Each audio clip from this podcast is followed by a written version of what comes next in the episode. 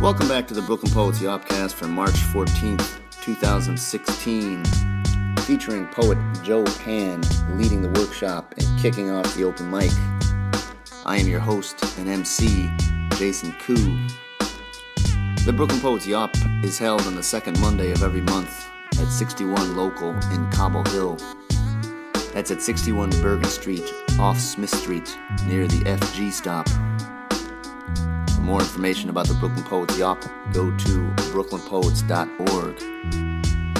This month's open mic lineup featured the formidable Richard Loeb, Eitan Netchin, Adela Sinclair, Candy Wolf, Arthur Russell, Chris Roberts, Dell Lemon, Emily Blair, Lauren Paris, Joshua Elguera, Richard Fine, Connor Crawford, Judy Schneier, Jenna Martinez Lynch, Ricardo Hernandez, Yawper of the Year, Julie Hart, Rachel Corso, Caroline DeLuca, Julia Knobloch, and Matt Proctor.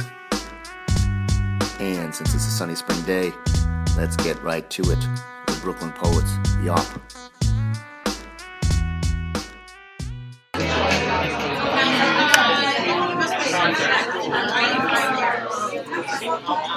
Welcome back. It's good to see you. I thought you would all leave at the break, so I'm glad some of you, some of you stayed.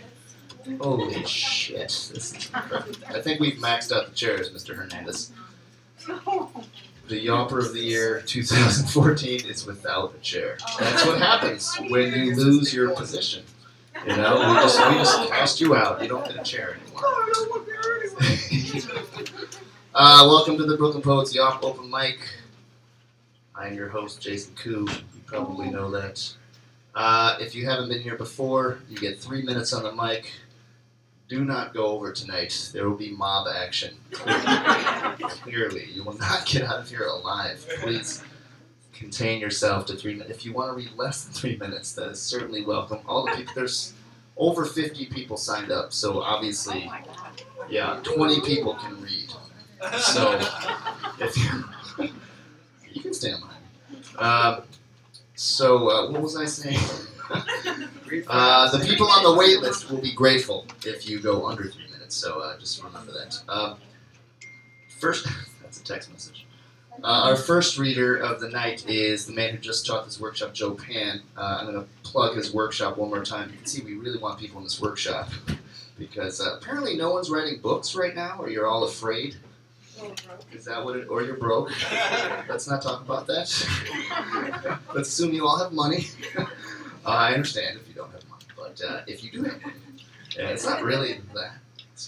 You know, go look at the other prices for the workshops. That's all I'm saying. We are the best price for what you get. Let's move it along, And- yeah, thank you. Just because you don't take any workshops, Mr. Russell. When someone wins an award in this room, I can't trust them anymore. That's the last goddamn award you win. I knew that already. okay, fine, Arthur. Please get up for Joe Pan.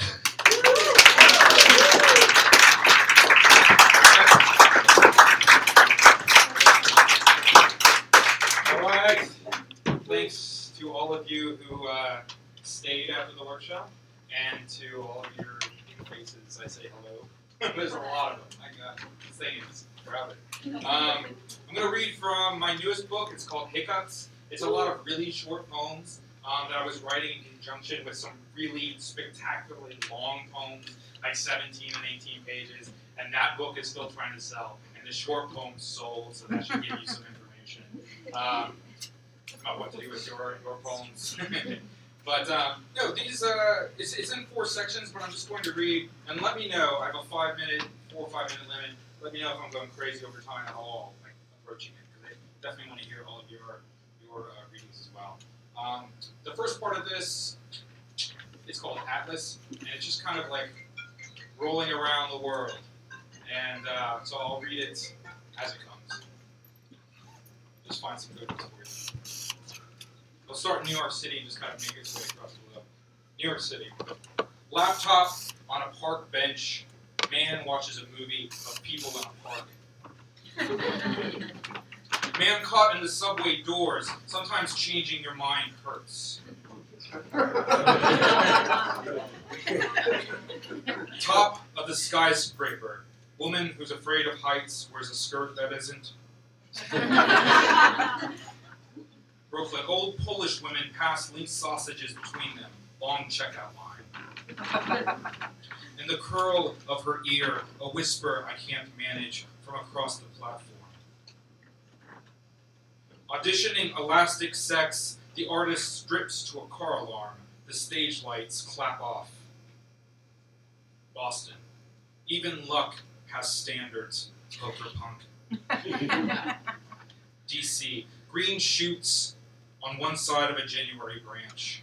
Half chose hope. Pecos River, Texas.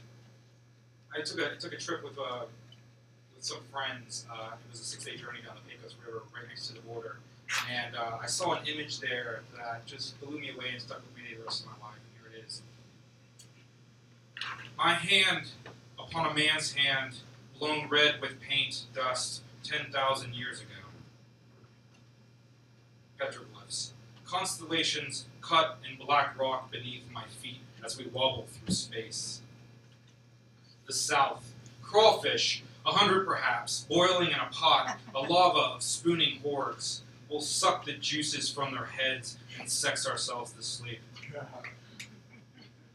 The Midwest, chipping away the storefront lettering, an apothecary becomes a pharmacy. Yellowstone, the earth gargles its thousand throats. This bear has indigestion. Vegas. One drink, two drinks, three drinks, four.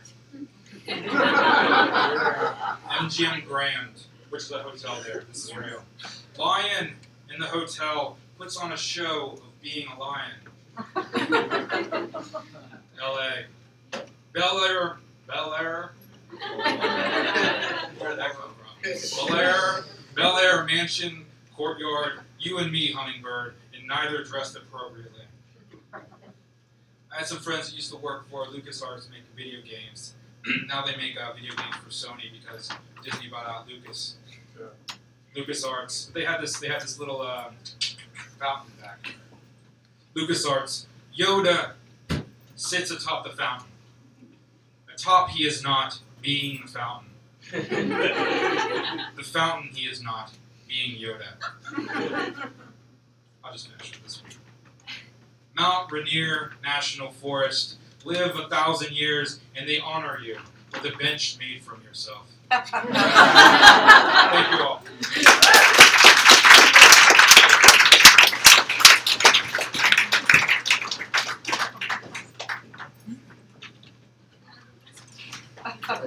You had an announcement. Uh, if you like those poems, Joe has books for sale in the back. I'm sure he'd appreciate you giving him some of your cold hard cash. Again with the cash. You're taking all your money tonight, Russell. All of your money. Uh, where Richard is here, yes? Where's Richard Loeb? Okay. Specified. Yes, that's true. They're two, yeah, both legends at this open mic. Give it up for Richard Loeb and the Camouflage.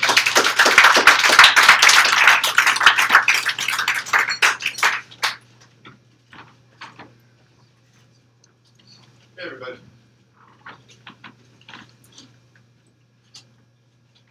Reading one poem. This is uh, this is the neighbor. Oh my God! Oh my God! Oh my God! She moaned. Coming through walls, apartment next door.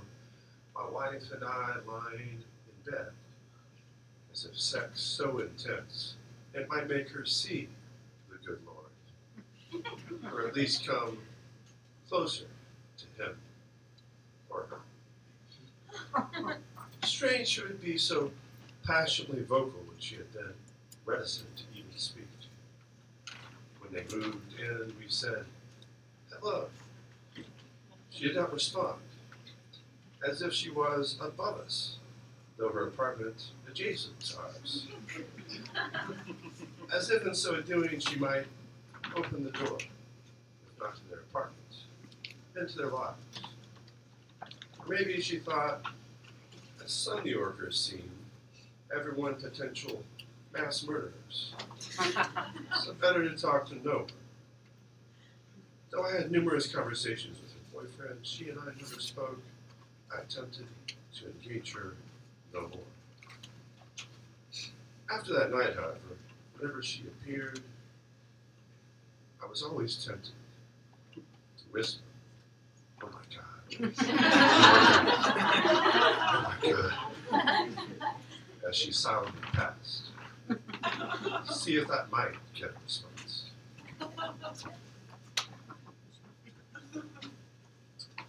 I never did. Out of politeness, civility, whatever mechanism in our brains prevents us from saying stupid things that might disrupt social harmony. But I was always tempted. Oh my God. Oh my God. My God.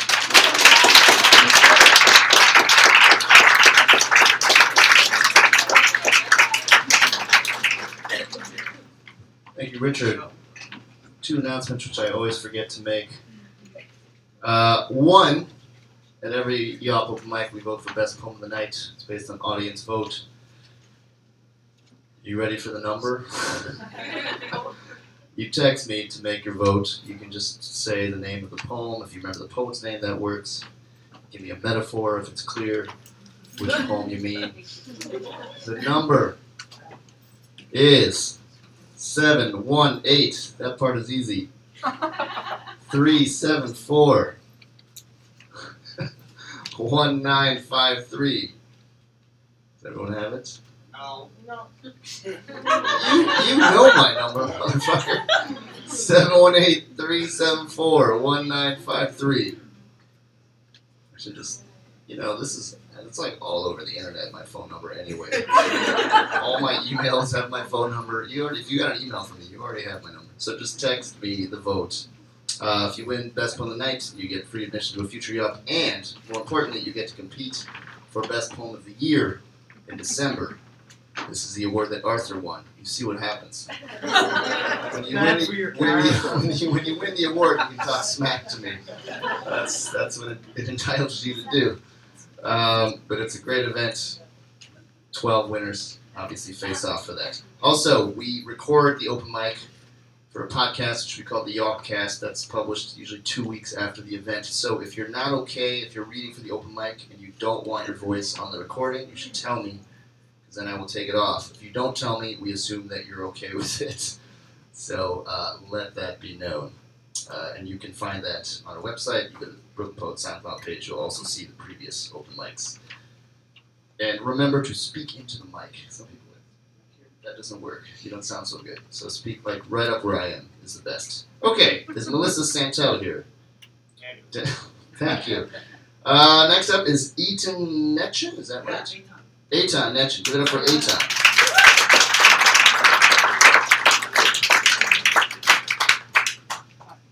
So this is called What Does Partially Furnished Evening Mean?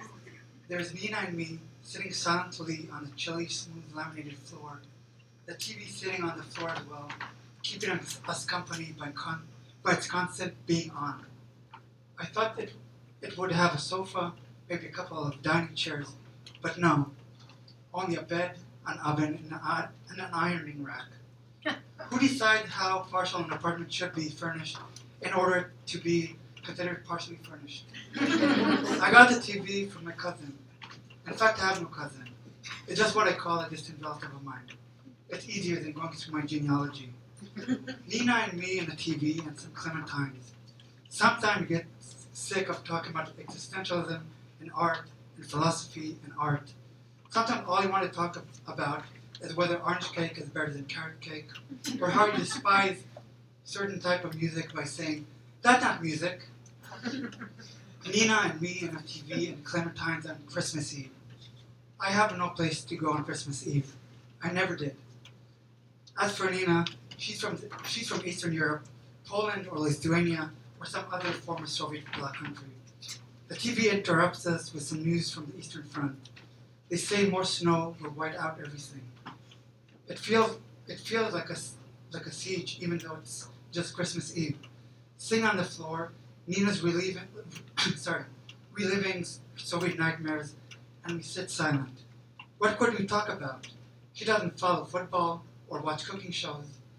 Nina and me and the TV and some clementines on Christmas Eve with nothing to talk about in a besieged city surrounded by holiday cheer and children sleeping on, in their parents' living room. It's almost Christmas Day and we're starving. This is Leningrad. Clementine has nothing to talk about. Nina leans forward as if to say something, but only a small gasp, gasp breaks out. In Stalingrad, they held German backs for months. I wonder how long we can last.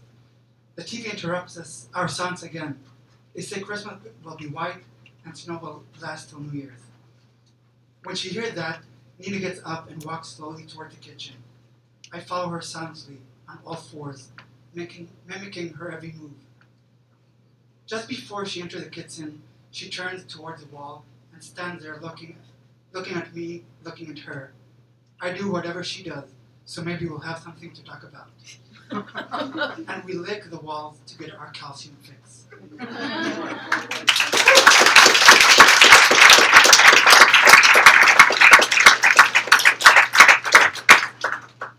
Thank you, Eitan. Uh, I was just licking my walls today too. I didn't know other people did that. Next up is Adela Sinclair. Get up for Adela.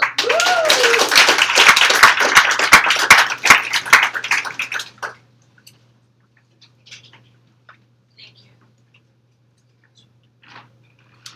Daddy cuts meticulously. He holds an oversized knife in his right hand. The veins protrude and pulsate with blue through the reddened skin. His hands are large, dark wooden handle fully. When he cuts, he stands out of his chair at the kitchen table. I always sit across from him and can study his face each day, each meal. Work does not interfere with our eating together each time. It is a curse. It is what in America we strive for as a family to accomplish and cannot. This is the hand that rubs my belly. After he feeds me, he says, Come to daddy, Adelutza. Sit in my lap. Let me check. Did you have enough? His sad blue eyes light up.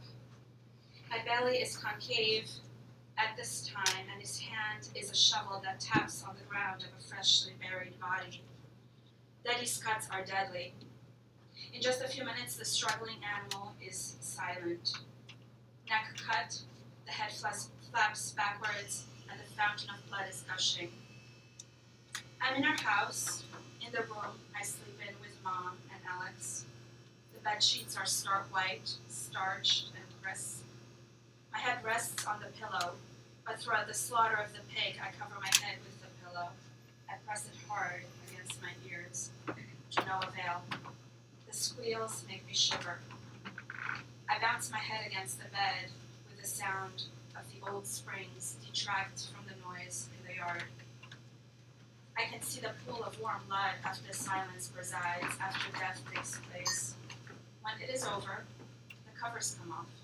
I step outside and smell the cauldron in the backyard, the stench of prey, the apron wet with splotches of blood. Who wants the ears? he yells. Seeing me approach reticently, he chops them off the head that is in his arms. Then he throws them in the boiling water. We fight these days over the ears and who'd have the most of the crunchy pig skin. Sometimes we spit out the hair and say, ew, with our eyes. All smiles when our mouths are chewing and bellies get fed.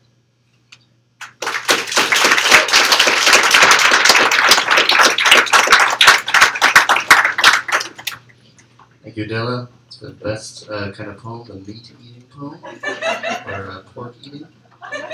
Uh, Adele has posted some of these poems on the bridge. If you don't know about the bridge, you should sign up for it in the back. It's the network we built for poets like yourselves to share work, and every day we feature a poem so that you can become famous to all of your Facebook friends and some of their friends.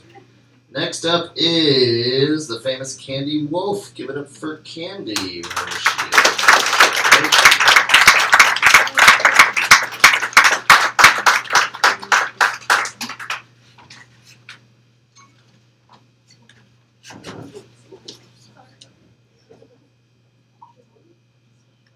Can you hear me? Yeah. Okay.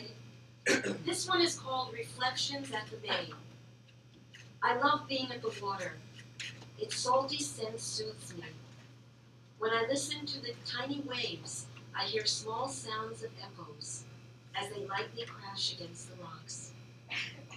To my right is a red haired little girl, a toddler. Her face is filled with wonder as she watches a duck family swim by. And there's a portly man, around 80. He's wearing a fedora and talking to the ducks in Russian while tossing them bread with a smile. There are no terrorists at the Bay, or gun toting bigots spewing hatred, nor any media mong- mongers polluting the airwaves with their political ambitions. No, it's serene, calm, and lovely here. This is where peace exists in an often upside down world.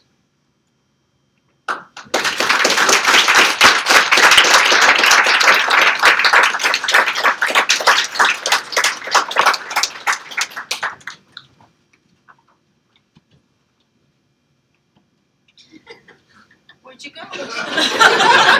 She had more. She has vanishing powers. Uh, wow. Okay. Next up, you can see he's he's preparing for his next masterpiece. Give it up for Arthur Russell.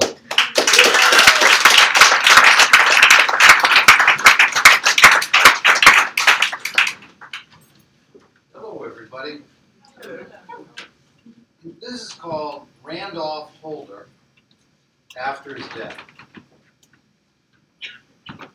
After he was shot in the face, police officer Randolph Holder fell to the ground and died. His fellow officers shot, pursued, and killed, caught the man who killed him, Peanut, who had pitched the gun into the East River, where two men fishing from the promenade saw the splash and showed the spot the cops who called the divers who arrived by boat and helicopter from Lower Manhattan and Floyd Bennett Field, where they wait on call to respond to emergencies in minutes. For five days and nights, in teams of two and four, they groped along the silty riverbed by inches in darkness, feeling their way along a rope on the bottom with bubbles rising up to the surface to find the missing gun. Harlem River tides are so strong, divers can work only three 90 minute slack periods each day. Definitely, we want to get this firearm, said a 13 year member of the police scuba team. This was a firearm that killed a police officer. He nodded toward the divers waiting in the police boat. Six Daily News reporters and two New York Times followed the search until at 3 a.m. on the Saturday after the shooting. Captain John Mortimer fished the gun from the river and called out, Hey, I got it here. Next day, police closed the FDR drive and scores of officers in white hazmat suits went step by step for 40 blocks along the closed highway searching for the actual pebble of lead, the slug that had killed their comrade. Thousands of men and women in blue braved the dousing cold outside the cathedral in Jamaica, Queens to pay their respects. NYPD officers, as well as those from Suffolk, Nassau, and the departments across the country, consoled one another. And there were bagpipers. Pallbearers in dress blues carried the coffin draped in the green, white, and blue flag of the department into the cathedral, where flowers replaced the flag. Floral arrangements rested on the altar and along the sides of the cavernous chapel. One grouping, shaped like angels' wings, had a sign that said, Blue Lives Matter. The commissioner promoted Holder posthumously to the rank of detective. The mayor, Holder's fiance, his stepmother, and his father spoke, and hundreds of reporters and news trucks and cameramen under plastic tarps and umbrellas wrote and recorded and replayed every word and sentiment. Six cops flew with the body to Guyana and carried the coffin to a hearse at the airport, and a Guyanese military band played the last post, and family members stood on the tarmac. The Daily News was there. The Guyana Police Force Band played the Star Spangled Banner. The New York Times sent a reporter to investigate the cemetery named Le Repentir in the lodge community of Georgetown, Guyana, where they would bury him, to talk to a childhood friend and the owner of a thrift shop where he bought chocolates as a boy, and reported how the Georgetown authorities, up to the moment when the coffin had arrived, had been cutting down clumps of vegetation, cleaning trenches, and opening a path to the tomb they had prepared to hold him. Meanwhile, in New York, the Daily News referred to the bail hearing for Peanut as redundant, when they really meant it was a mere formality in a city that needed to bolster its respect for the dead cop with hatred for the suspect and disdain for the system that had returned him to the streets after prior arrests. They laid Randolph Holder in the ground. They left flowers and they left candles. They walked away from his grave, returning to their original premises, secure in the belief that Detective Randolph Holder's life mattered.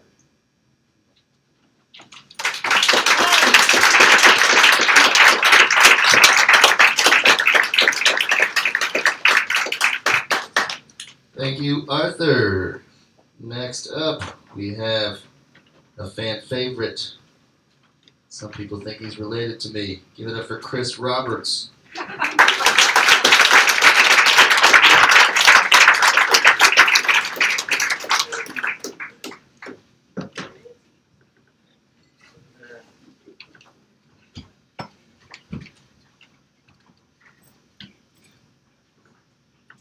Alright, this is part four of my enthusiasm? Even people who like it yawn at this point. Alright, here we go. So I got in trouble, right? Okay, and here we go. The next day, a lad back downstairs, I saw Pop Pop had a photograph proceeding black and white. Which one do you think is me? Are you man? No, that's my father, William Roberts. Oh. Who's that? That's Mary, but I called her mom.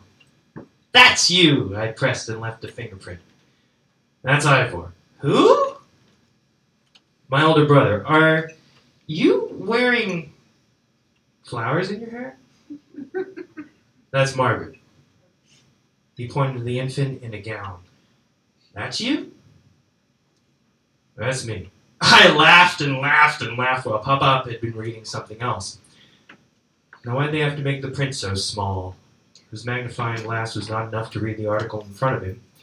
William Roberts, 62 of Kingston, survived by Mary Margaret Ivor Tudor, listed places, other names, more dates, and edited his life for space constraints. the mining companies would leave the body in a black bag on the family's porch. My mother found my father just like that, except they didn't bag him up, he said, and didn't look like Papa when he spoke. A long, slow sip of silence filled the room. There's little sounds inside the walls stuck out. The whistle of hot water, something on upstairs, next door neighbor speaking out some muffled phrase, chirping, and a door shutting.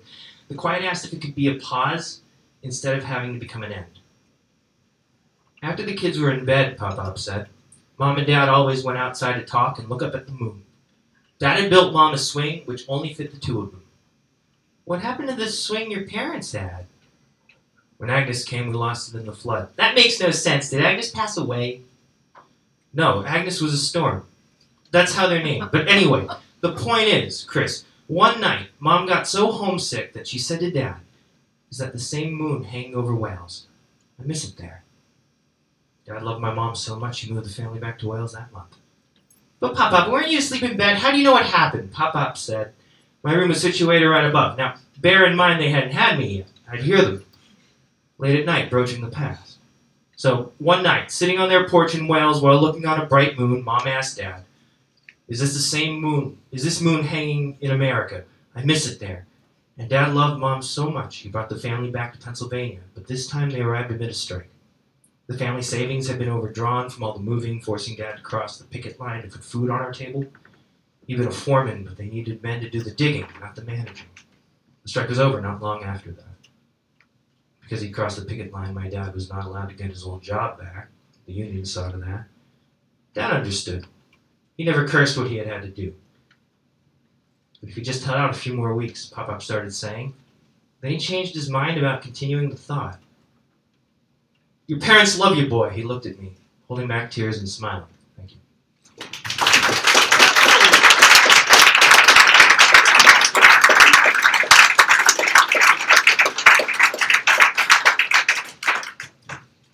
Good stuff, Chris. I can't wait for part five. That's the end. Um, remember to vote, uh, but nothing against Chris. Don't waste your vote on him because he's already won this year. So you don't need to worry about him. you can still vote for him, but uh, if you might vote for someone else if it's close in your heart. Uh, also, the next reader, Del Lemon, just won last month, so don't waste your vote on her. Give it up for Del Lemon.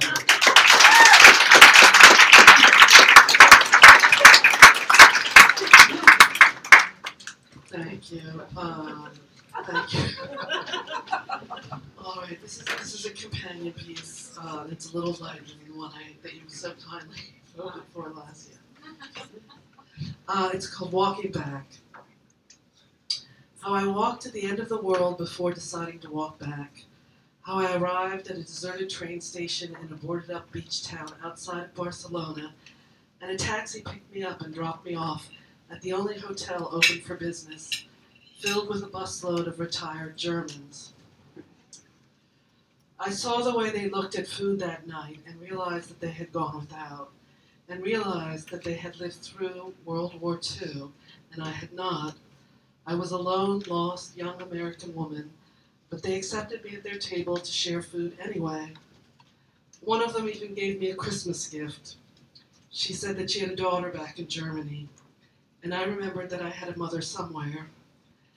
And after spending a few days lying on the beach in a winter coat, splashing in cold water, and drinking coffee at sunset with a group of tourists who had lived through World War II, I decided to live too. If they could keep living after that, so could I after this. And 30 years later, I wrote down the story of that Christmas, and then I made dinner and ate too much, as I generally do these days and walked my dog at sunset. When I got back, rather than turn on my computer again, I picked up a pen to write down a poem on paper. I am in love with a young man. I am an old man in love with a beautiful woman. I am a young dog in love with his boy. I am a young girl in love with freedom. I am an overweight, middle aged woman in love with a fantasy. Like the sunset, he makes everything shine in a seductive glow so that I want to live with a ravenous hunger that I never knew in my dark youth. Thank you.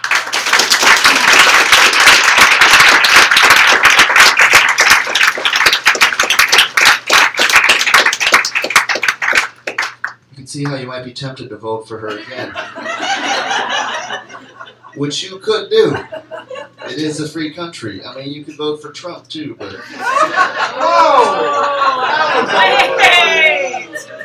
not that I was equating you with Trump. yeah, I realize that sounded worse. Than I wanted to. Anyway, this is all being recorded, so I have nothing to hide. Give it up for our next poet, Emily Blair.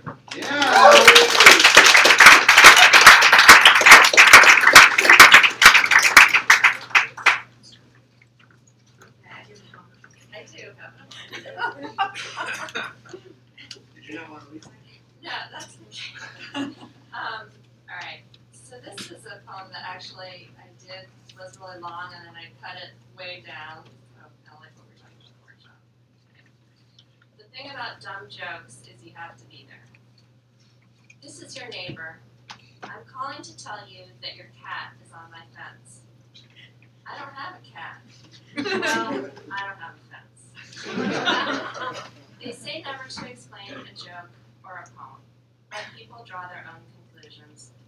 Let them unwrap the gum wrapper and find it empty.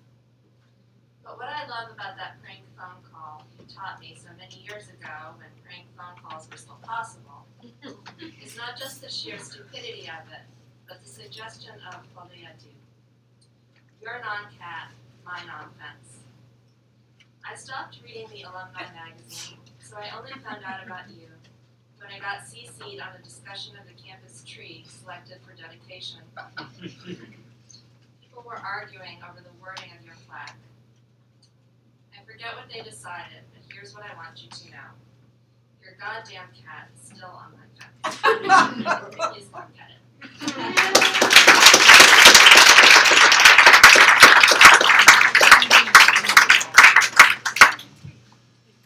Thank you, Emily.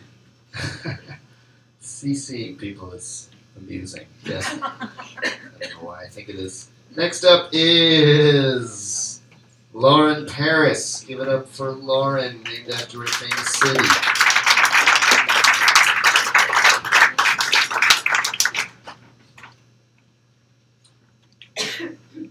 This poem is called. The garden behind the parking lot at Lowe's. A skinny strip of grass, gold and green, beneath a single black bench, lumps from each coat of paint.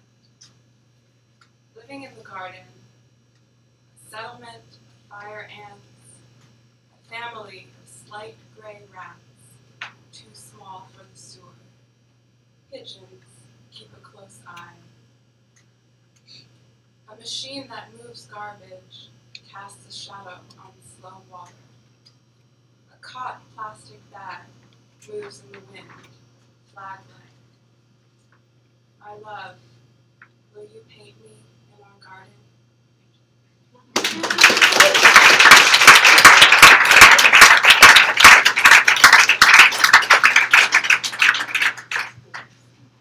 Was that a Lowe's love poem? Just checking. okay, next up is Joshua Elguera. Give it up for Joshua.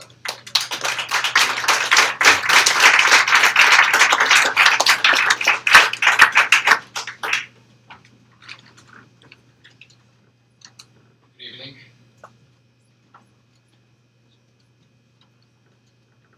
Pilot in command.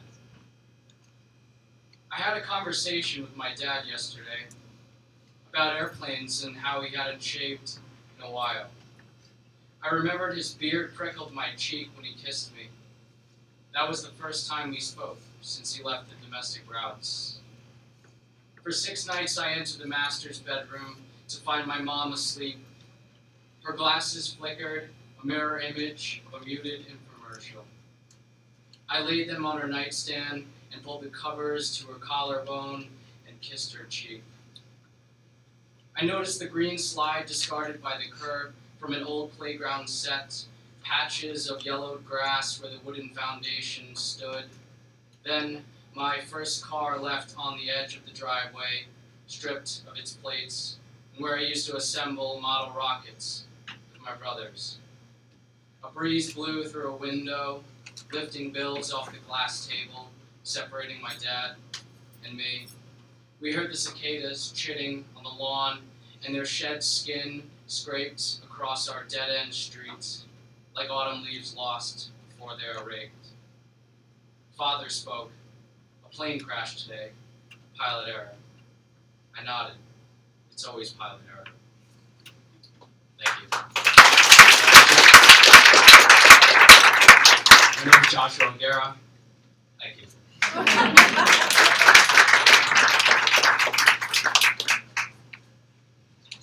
like that. He's making sure you know his name. So, to, if you want to vote now, just give you a moment. Joshua Elguera. That's E L G U E R A. It's my kind of poet. Vote for me, bitches. Next up is the famous Richard Fine. Give it up for Richard.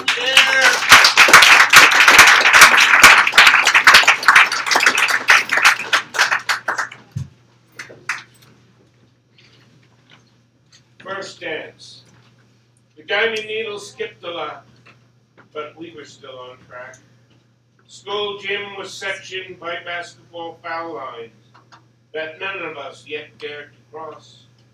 But the game was played by boys on one side, with ill-knotted ties and breaking voices that hardly spoke, while on the other side were chattering girls who were already dancing for they were allowed to pair off and hold each other.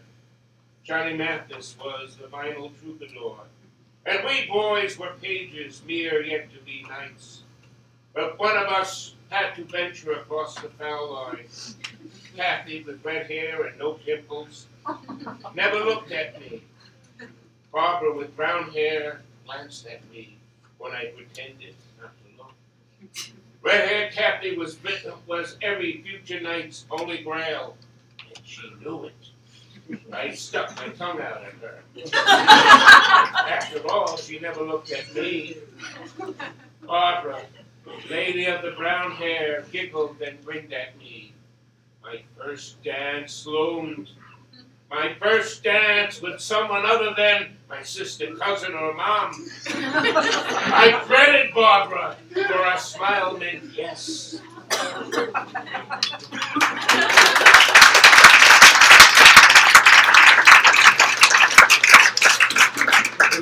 The grammatical rules of a dying South American language. Ep- Epigraph. The language is pronounced trio. The spelling is uncertain. The village is in Suriname.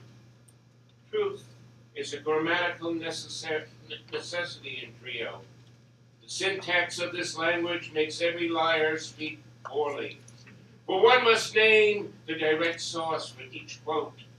So when a stranger entered the village and read from the talking leaves wrapped in hides how the great shaman Jesus commanded the tribe to follow the God of the strangers, that stranger's sentence was grammatically incomplete.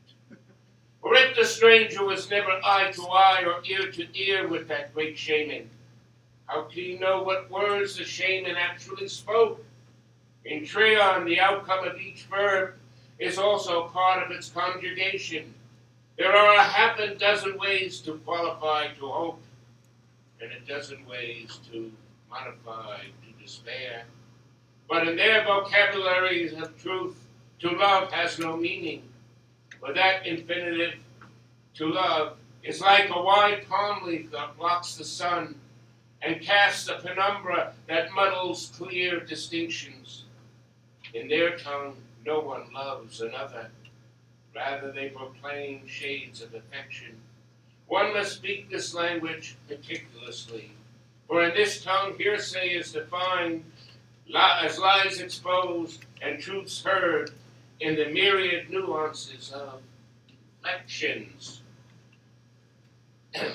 Once upon a time, truth and trio were linguistic twins, but entered gasoline generators, radios, and so many other fast talking strangers. Now, when their grandparent, grandparents try to teach them the old truths, the grandchildren replied, We're listening, but without a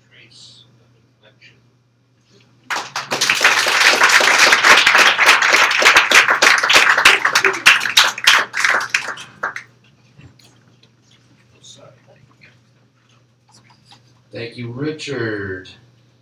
Is Bill here? No.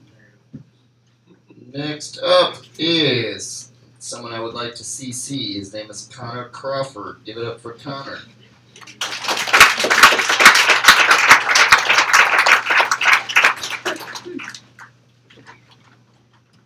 How you doing, guys? We holding up okay? Yeah. It's a poem I wrote called Heart of Flint. Put a live shiner out for you. Watched it from a deer stand. Turns out you weren't fooled by it. Turns out you're lighting those firecrackers next to the mulberry bushes and eating those mushrooms that have been growing on our tree. I got this feeling like I'm gonna die in a car, driving, or otherwise. Eating oranges to get that smell off my hand. None of the, none of the glasses breaking clean tonight. Eating oranges on the porch, letting the rinds pile up between my dusty feet. Letting the flies have at 'em, letting the moon soak the front yard, thinking about building that fence tomorrow. Laying out in the moonlight, letting the chiggers have at me, and my flesh just feels good to have something mouth on me. I breathe heavy to let 'em know where I like it. The bites like hickeys from high school, lovers with the doors open, stepping lightly on their parents, heads fucking on the trampoline, under the same moon with the same bugs singing, the same eyes leaking, the same Chinese food, the same aftertaste. 1,310 miles door to door, just shy of 20 hours on highways, all of them I've been on before. Ask me, I say it's spitting distance, with a little hot brown in the cup holder, and this here moon on the hood our organs know well enough well. They fought on it before in the August sun in Davidson County after my brother's wedding. Coffee rings on everything I own, has scuffs, and is missing something. I'm missing something. Can't be hunted down in the city with its red mouths that open and close. The statues made of marble and buried in the parks that don't talk back when you ask them questions. And you close your eyes and open them, and you see those fairies dancing on dark islands and wheat fields. I said a soldier's prayer out there in the front yard. Put my head on the rock that looks like a surgeon's table. The sweat from my cheek left a puddle the shape of your birthday.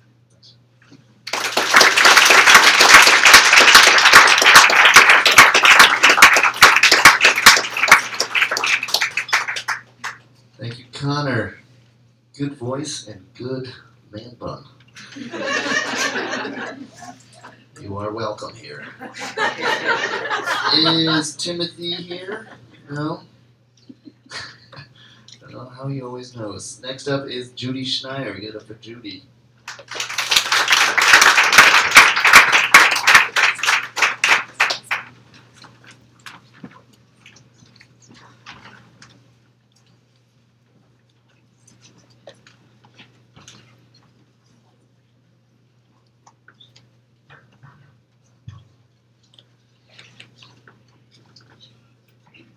The mic if you want to be on.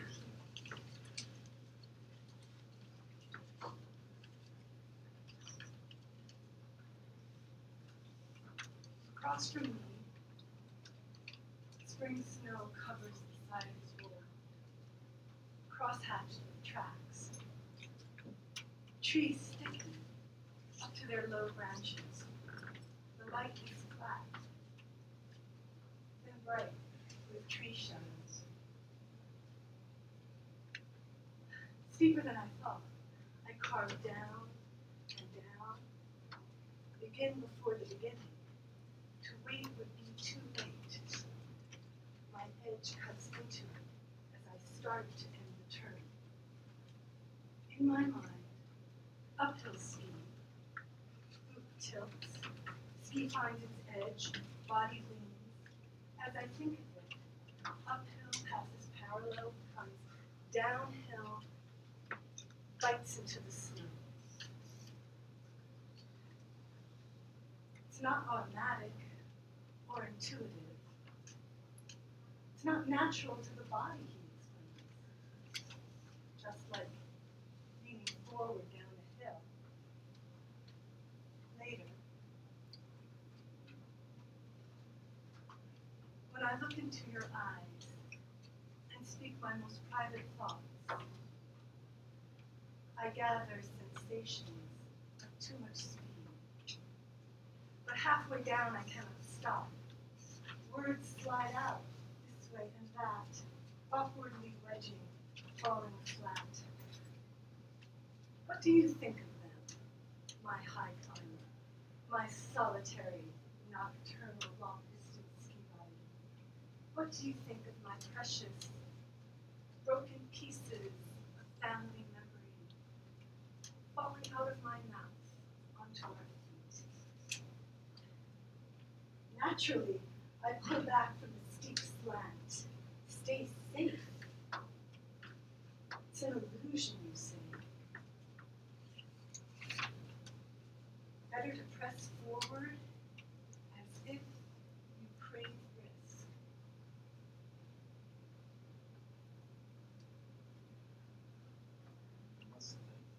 I must think my way through it. Till new neural grooves pass reflexes again and again. Otherwise, I'll never ski the steep stuff. I'll never carve hard turns. I need to carve them. I've already pushed off into the steep. Keep my rhythm. Spring snow is soft. Your words direct my thoughts. Tilt and press. Hold the edge. I watched you do it. I heard each word you said.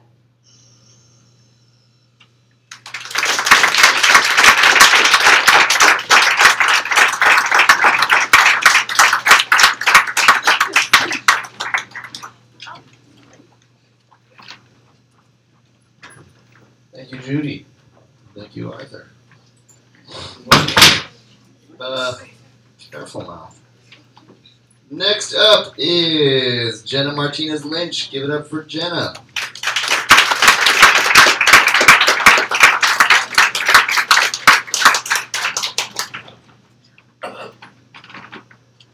So part of this was written in uh, a workshop about dreams a few months ago. It's called The Gulf of Mexico. Am a soft seashell in a hazy ocean, a round curve like an ear, bobbing up and down at the mercy of the moon. Each tug leaves behind a dusting of salt on the surface of my skin. The edges of my body blur into the sea, and my hair twirls and knots below me like the loose arms of an octopus. My delicate existence makes me feel like maybe I cannot exist, like maybe I've been absorbed into the womb of the ocean. The vastness against the smallness of my body scares me, like when I was little and I couldn't touch the bottom of the ocean floor, my toes reaching deeper and deeper and finding nothing but the depths of the Gulf.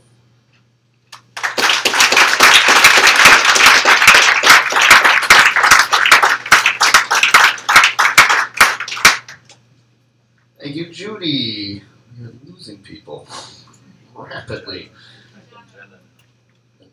Are you blaming Jenna for that? Next up is Julie Hart. Do my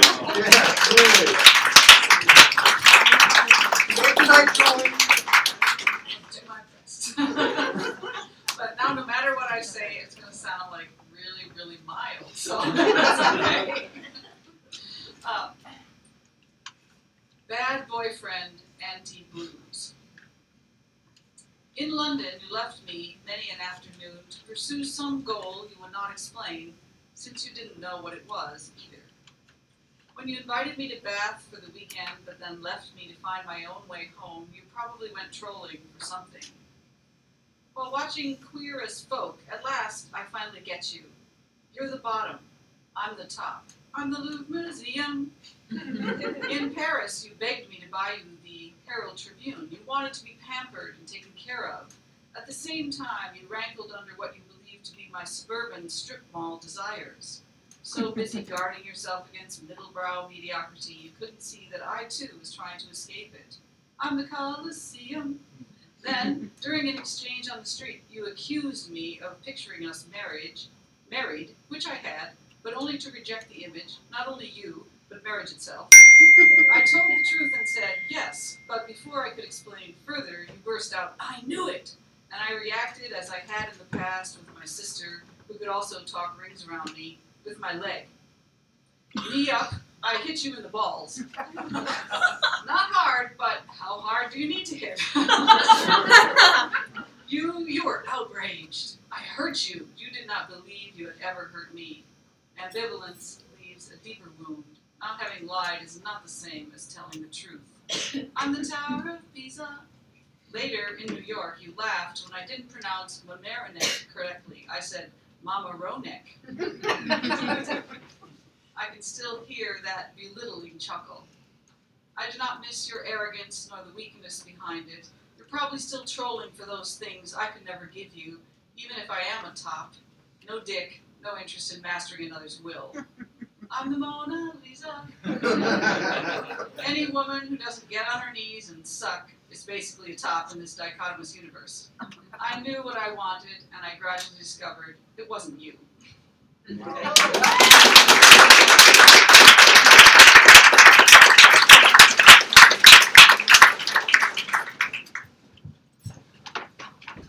This old mic has gotten dirty over the last five minutes. I have to pass out condoms next time. Okay, we have four people coming off the wait list. I ask that you read one poem because we're already at 9.15. And uh, don't make it the Iliad. You know what I mean? Next up is Rachel Corso. Get up for Rachel.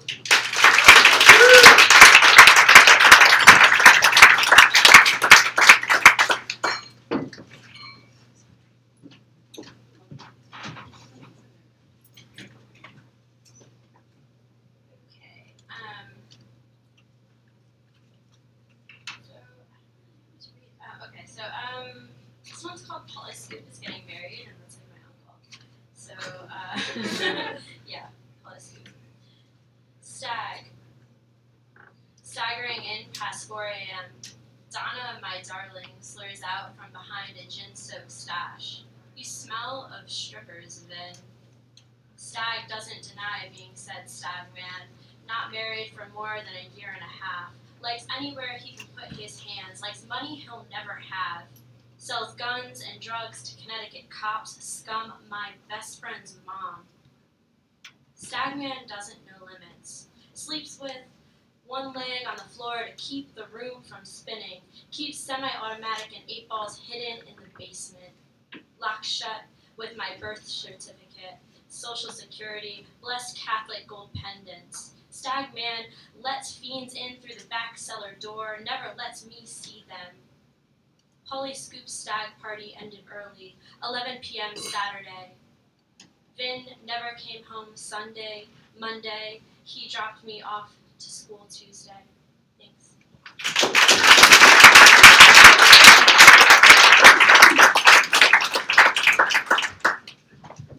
Thank you, Rachel. Next up is our intern extraordinary. It up for Caroline DeLuca.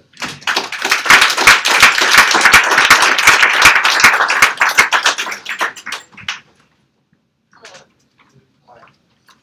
Uh, this is called The Real Dangers of the Zombie Apocalypse. One. So we were speculating on the zombie apocalypse, selecting theoretical weapons, lasers, tasers, superpowers, the petrifying powers of Medusa, stun guns and semis, the American Dream action scene, picking sidekicks and soundtracks, anticipating pitfalls. Someone said, I'd pick Iron Man as my sidekick, wield a super souped up machine gun, and run to the tune of the Immigrant Song by Led Zeppelin to amp me up for battle. It'd be awesome, you know? I don't know. I guess I can't see the appeal in blasting open all circuits blown cannibals and demolishing the dead and kicking ass and taking names. No, I know the Walking Dead have names. Most of us are haunted. Two. I remember reading years ago on some supermarket tabloids after Keith Richards' dad died, Keith Richards snorted his ashes. Cocaine laced with smoked out skin, fragments of bone, dust to sea dust. The headlines weren't kind. Us joked about short supplies of cocaine. Star doubted his sanity with mock concern and multiple question marks. When it was time to get rid of your belongings, nothing was easy. Even beat up flip flops flummoxed. They had held you once, too. We threw those out, sold your ceramic molds, even your favorite baby faced angels. The trick, you'd say, is a drop of white for light in their pupils, guiding my brush. I said goodbye, but couldn't to the t shirts I found in your bureau, the ones you'd lend me while I splashed in the kiddie pool you'd fill with warm water from the sink, lest I get chilled. The t shirts for when I forgot to pack pajamas for sleepovers when you still lived so close. And they still smell like cigarettes and dried acrylic stains, still feel like one of your robust hugs. Though I smell like smoke and my asthma isn't pleased, I wear them often to sleep. I make your ZD recipe, listen to your Elvis CDs, try your no nonsense generosity. If there were a way to consume some last parcel of your presence, well, I can't make promises about what I wouldn't do. Three. I think we overestimate our wielding of reason. There are people who stay stubborn, planted on their couches despite hurricane warnings, flood alerts. None of us have a clue how to leave what we love. I think Hollywood overestimates our twitching trigger fingers. I don't think most of us could keep it up after running into the remains of ones we loved. Keep shooting, keep roundhousing old disintegrating family, Jimmy Page playing in the background to fuel the ass kicking and fierce foraging for food. I think I'm more like Keith Richards, grasping for anything. I think I would freeze if I saw you, my eyes streaming, arms out, half blind to your hunger, the stench, the emptiness of your eye sockets. I imagine I'd stare, barely able to speak, but gasping, You're back.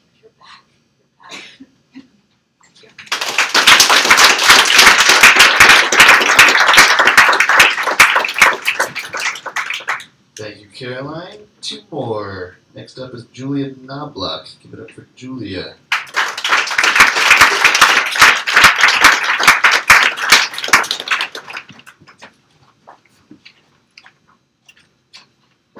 This poem is called The Immigrant. Yesterday, my friend's cat died across the sea in Portugal.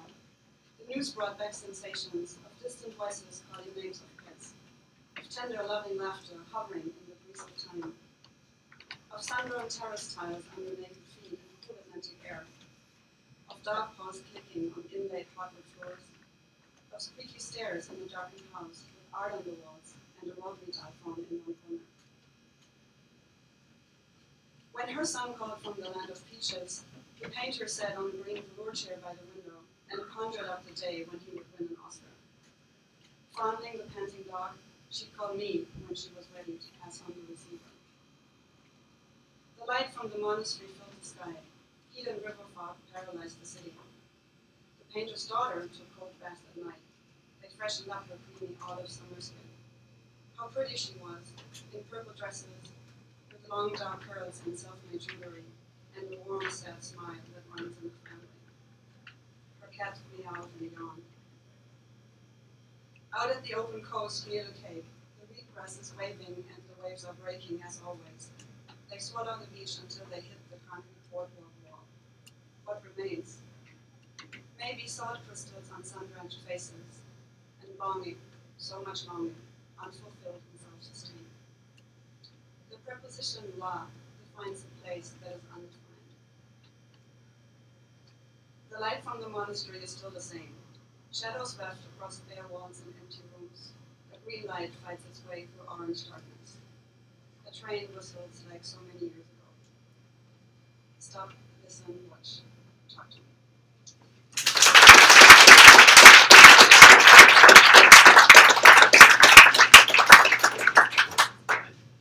Thank you, Julia. Our last poet of the night is Matt Proctor. Give it up for Matt.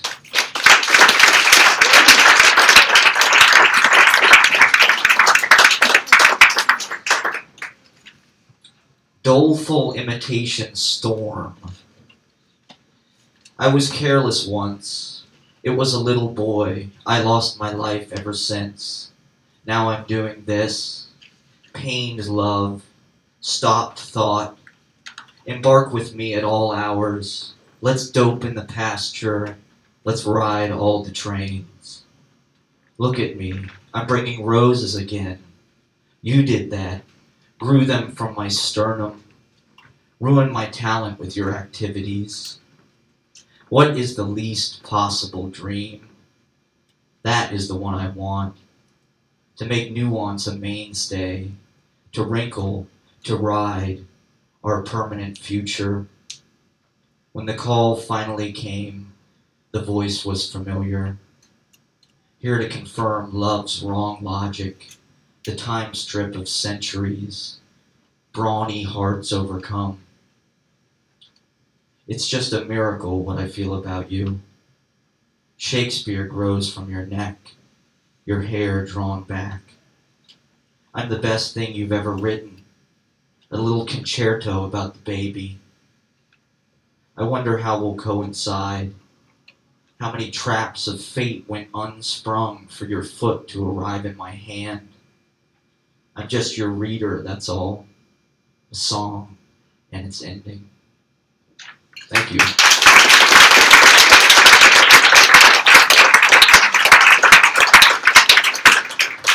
Thank you, Matt. Thank, thank you for ending with the word ending. Think of a better ending. Uh, thank you for being a great audience. Uh, remember to, if you want to sign up for the open mic, you didn't get to read tonight, you can sign up right now. The clock starts now. Uh, it does fill up quickly. It fills up in about a week or two. So uh, sign up as quickly as you can in order to read. Joe Pandos have books for sale in the back. There's also swag, 20% off. Remember, workshop deadlines. This Sunday, there are three of them Joe's workshop, Josh's workshop, and Jessica Greenbaum's. Remember to vote. Here, I'm getting votes right now. 718-374-1953. Stick around downstairs. We'll get a drink. See you next time. April, Penelope Pelizzon will be teaching the workshop. See ya.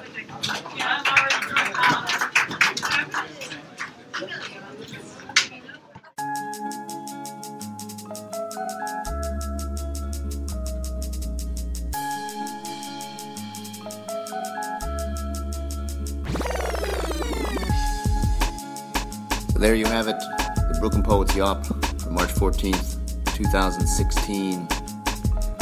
Congrats to Connor Crawford, whose poem Heart of Flint was voted Best Poem of the Night for March by his fellow Yawpers.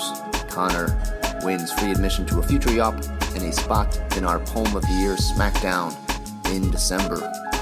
Thanks again to Joe Pan for leading the workshop and kicking off the open mic. Our next Yawp comes your way on April 11th, 2016, featuring poet V. Penelope Pelizzon, and that will be our third anniversary Yawp in April. So be sure to come out to that one. Again, for more information, go to brooklynpoets.org. We hope to see you on April 11th. Take care.